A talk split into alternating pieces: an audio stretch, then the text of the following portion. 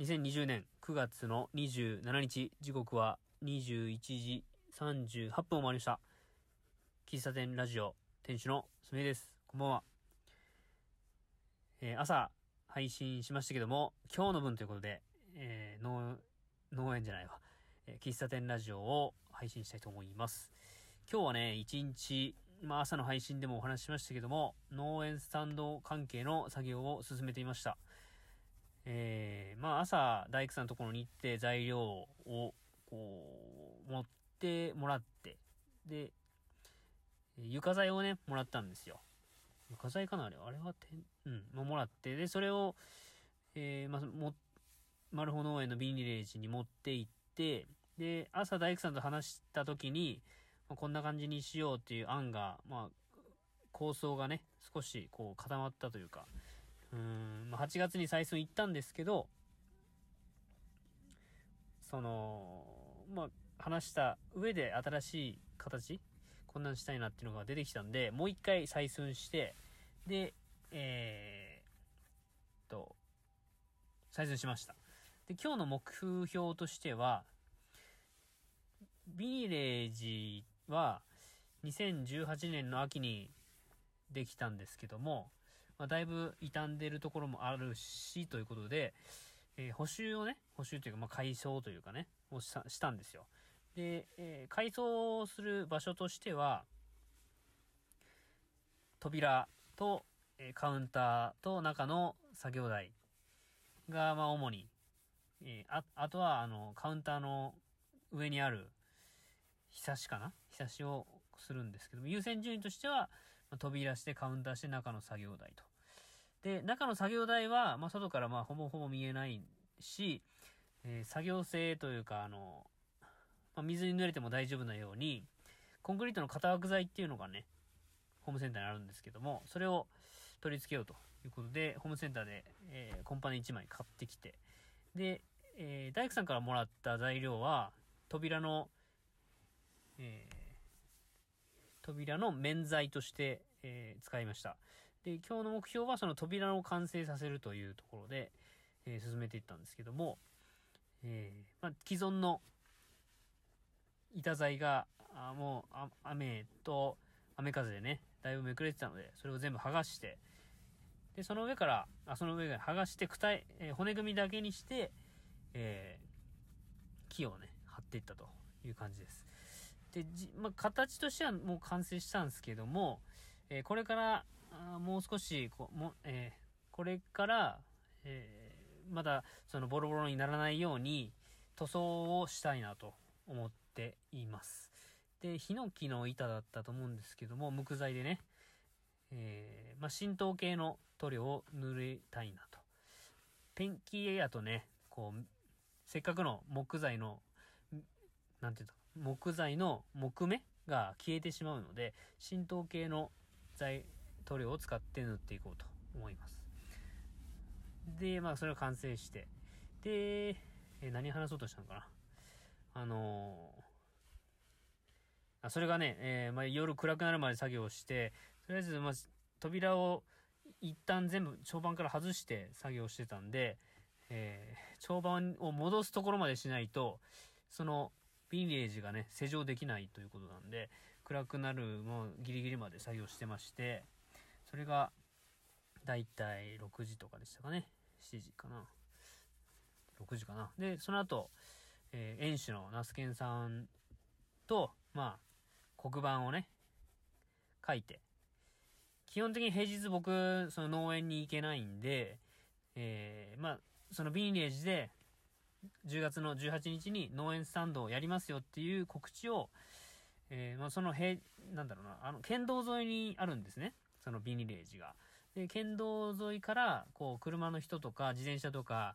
えー、通勤通学、まあ、いろいろ、そこ、結構交通量多いところなので、えー、そのビニレージで農園スタンドやりますよっていう情報を黒板に書いて、で、置いてきました。で、そうすると、やっぱこう、平日通る人が何やろなって気になって、えー、もしかしたら、なんかこうネットでね、検索したり、SNS で検索して、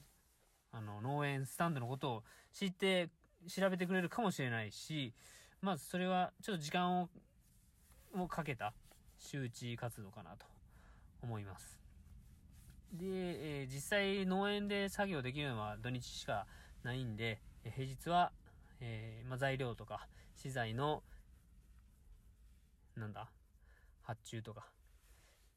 するんかなと思います。はい。そんな感じでしょうかね。はい。まあ、あのー、農園スタンドを、ね、こう、や、やろうやろうって言ってなかなか、その、行動に移せてなかったというかですね。なんか、僕の中でもあまり、こう、進んでないなとはいうのは実感してたんですけども、今日、とりあえず目標、目標というか、一つ何かを片付けようというところで、扉を片付けられたのは、えー、一個ね、前進したなと思います。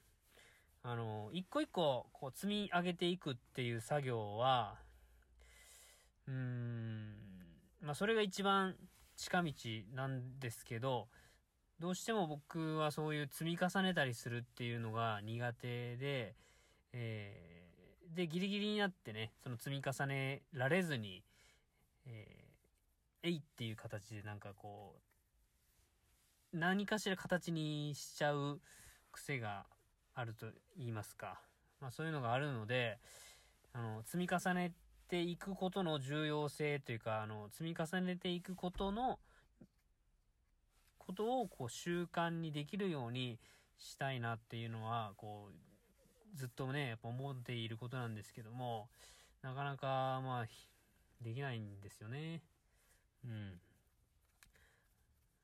まあ、今日、あの、実際に行動して、扉を完成させたという事実が、